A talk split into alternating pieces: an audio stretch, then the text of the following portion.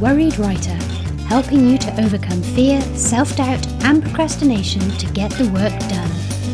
I'm your host, Sarah Painter, and I'm a novelist and self confessed worried writer. For show notes, resources, and much more, please head to worriedwriter.com. And now, on with the show.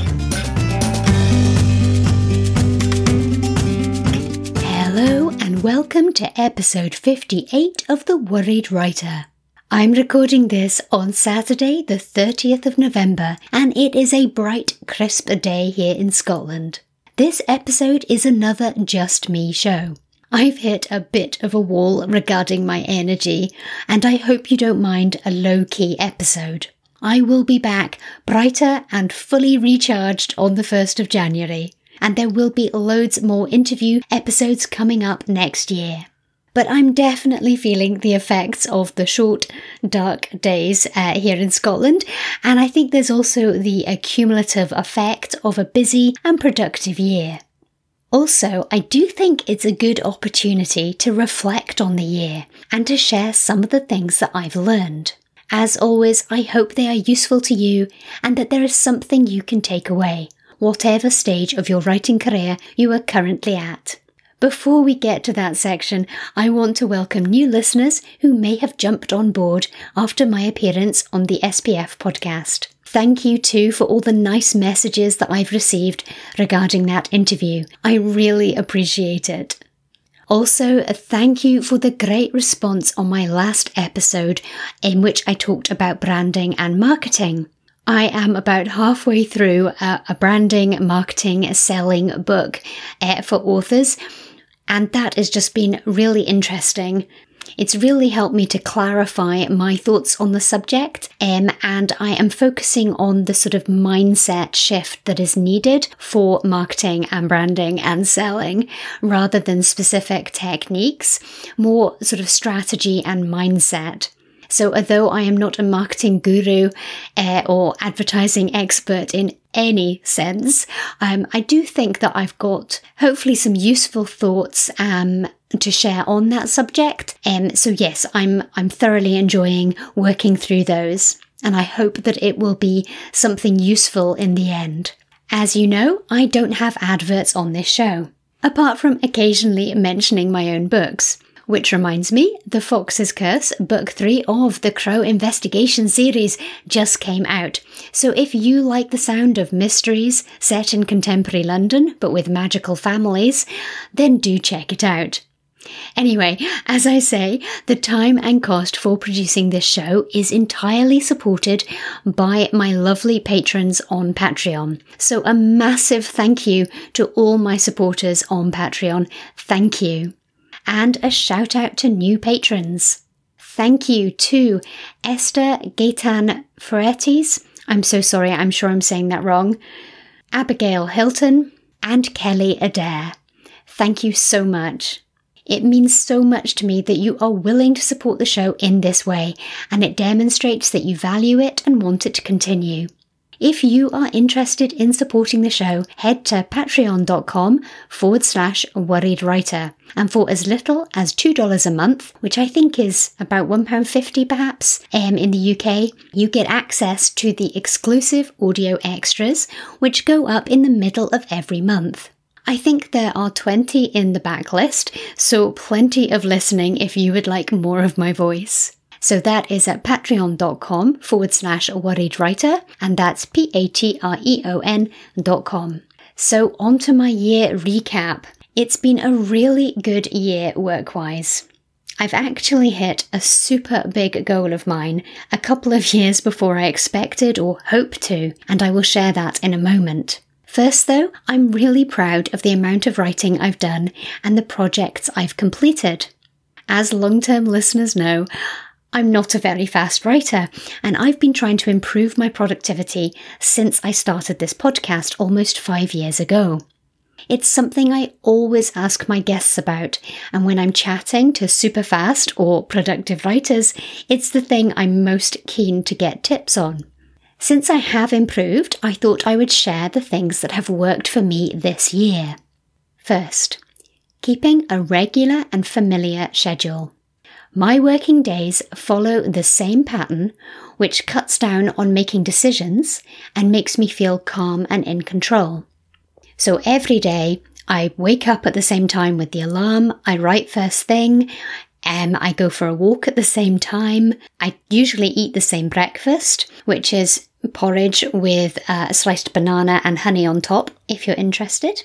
Um, and I work in the same place and I sort of I start and I finish at the same time. Um, there's not really much else to say about my schedule because it's it's fairly dull. It's me sitting, typing, or reading, or taking a Netflix break. Um, that's pretty much it.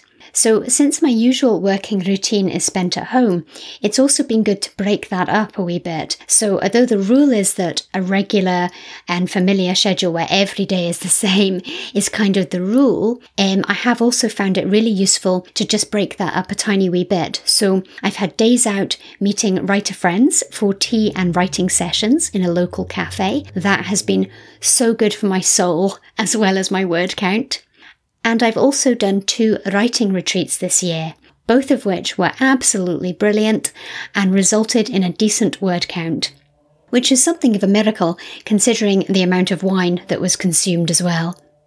Really important has been accepting my writing process and not stressing about changing it. Again, if you have been listening to this show for a wee while, you will be well aware that I have been a frustrated discovery writer or pantser. I have been trying to learn how to plot, as I was convinced it was the only way to increase my writing speed and productivity. And, I'll be honest, I think I had this lingering feeling that plotting was what serious, professional writers did, and that I wasn't a proper author until I did it too.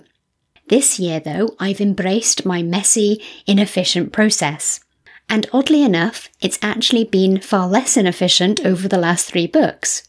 I don't know whether that's just luck or a symptom of the type of books I've been writing, but I've felt that I've got a handle on the stories a lot quicker.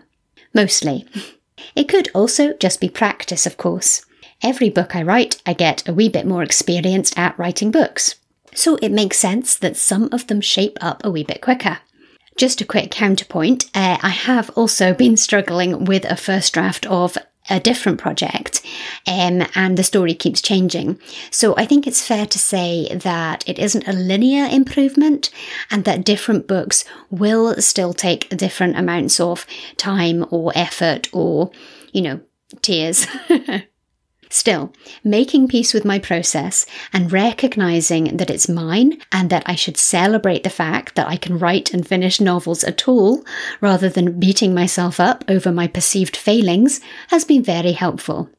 As before, I do recommend Dean Wesley Smith's Writing into the Dark if you are a um, discovery or non plotting writer and you worry about it, um, you might find that useful and reassuring as I did. Okay, another factor this year uh, grief. Now, this isn't an actionable tip or something that I want to make light of, but in the interests of being as open and honest with you as possible, it is only right that I mention this. As you may know, I lost my mum last year and have been deep in grief. One of my coping mechanisms has been to throw myself into work uh, specifically living in the fictional world of Crow investigations. I've found it a welcome distraction and a real comfort. It's also had an effect on my mindset and self confidence, which is another reason I mention it, as I think it's one of the most important factors in my leap of writing productivity this year. Having something so awful happen has really put publishing into perspective for me. It's helped me to truly internalize and believe the phrase, it's just a book. And that has been so freeing.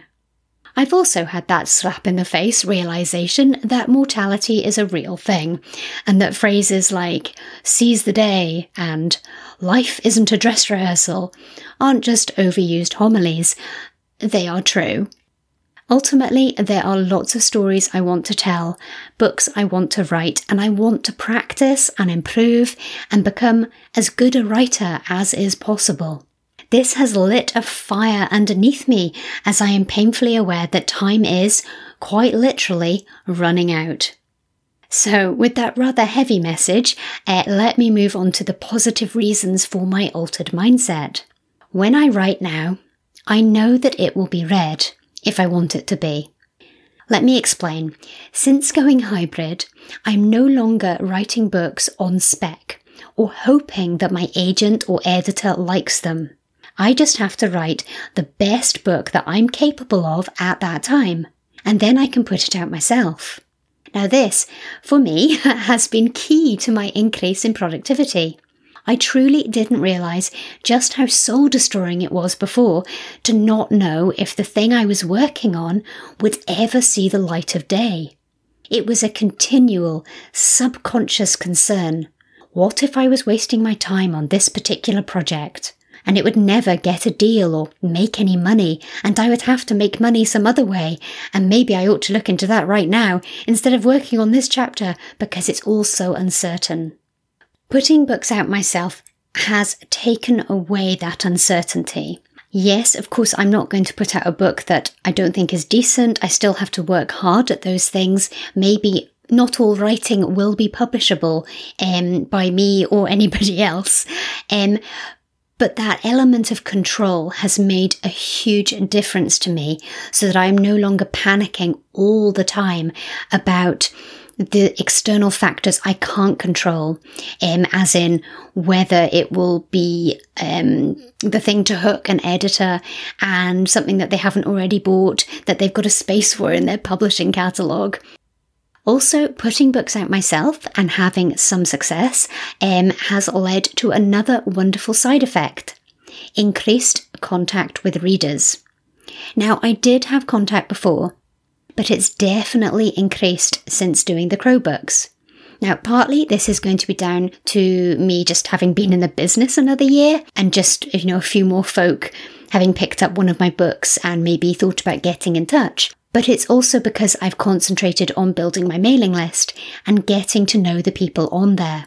I've sold a decent number of my trad titles, but I have no way of knowing who those readers are unless they seek me out. So, this increased feedback and contact um, and the moderate success of my Crow books has created a positive loop of motivation, and this has also increased my confidence.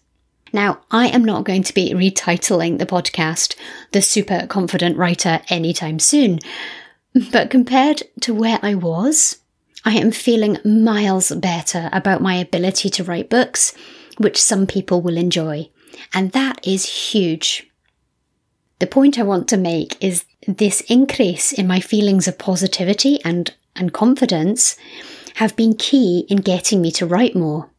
On this subject, I've been using a newsfeed eradicator app on my Facebook page um, on my browser, and what it does is it shows you an inspirational quote instead of your newsfeed so that you don't end up mindlessly scrolling when you just popped on to check your notifications.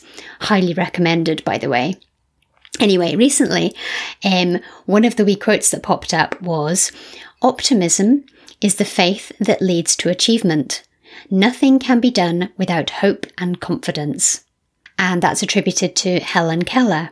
Now, I haven't checked the attribution or source for that quote, but regardless, it struck me as absolutely perfect for this discussion. I didn't realize before just how true that statement is. I didn't realize that hope and optimism, the general feeling that things will go well, and the confidence, uh, the realization that you're empowered, that you are captain of your own ship and that you will be able to release your book and that some folk will like it is vital to producing books over the long term. I have said it before and I'll say it again. We are not digging ditches. Our work goes on between our ears, in our minds. We need to cultivate a good working environment in order to thrive. And, for my money, becoming empowered is vital. If you are continually waiting for permission and your entire career depends on the whims of a handful of people, then you will not be able to truly relax and enjoy your writing. I really hope that the lessons I have learned this year are helpful to you too. As I say, I am feeling super positive, but also absolutely exhausted at the moment. This is always a low energy time of the year for me. Um, and as I say, I think the busyness of the year is catching up with me. I'm really looking forward to taking some time off over the Christmas holiday, and I'm also going to build in self care, exercise, and proper breaks into my plans for next year. Speaking of which, next month's episode will be a rundown of my plans and goals for 2020. If you have any questions about how I go about setting these or anything else on publishing, writing, mindset, or productivity, do get in touch. You can email me, sarah at worriedwriter.com. And as always, I would love to hear your suggestions for the show. I've had requests for a non fiction writer as a guest, so I'm looking into that. So before I sign off for 2019, I want to share my exciting news. At the top of the show, I said that I set a super big goal for my writing business and that I had hoped to hit it in a couple of years' time. The goal was to earn enough from writing that my husband could leave his job. He has been the main wage earner since we started our family 19 years ago, and it has always been my dream to take that pressure off him and to give him some more freedom. Excitingly, he tweaked this goal to include him working on my publishing business full time, doing as much of the publishing, technical, admin, and marketing tasks as possible to free up my time for writing and other creation, like this podcast. So back in January, I hired him out of his job one day a week. So every Monday he has been working on Siskin Press, which has gone really, really well and has been so helpful. We're just, we're a really good team. and now, earlier than we had dreamed was possible, he is joining Siskin Press full time from next month. We're both very excited, and I will chat about how we're going to tackle some of the planning and practicalities in my January episode. And as always, I will share any lessons learned or hopefully useful tips for anybody else thinking about working with their partner or spouse. That's it from me today. Thank you so much for listening and for your support this year. Thank you for sharing the show on social media, sending messages, rating, and reviewing. It means so much to me to know that you like the show and find it useful. A quick shout out to some lovely folk on Twitter. There's Nikki Golding, who is at Nikki underscore Golding, Alex Kelso, who is at Alex Kelso Author, and Lisa Redmond, who is at Lisa Reads Books. I hope you have a wonderful December, and if you celebrate Christmas, I hope you have a very merry one. Thank you for being here with me and for this little podcast community we have formed. I really do wish you well, and thank you for keeping me company during 2019. See you in 2020. Thanks for listening today. For show notes and links, head to worriedwriter.com. If you'd like to connect, find me on Twitter at Sarah R. Painter or use the hashtag worriedwriter. See you next time.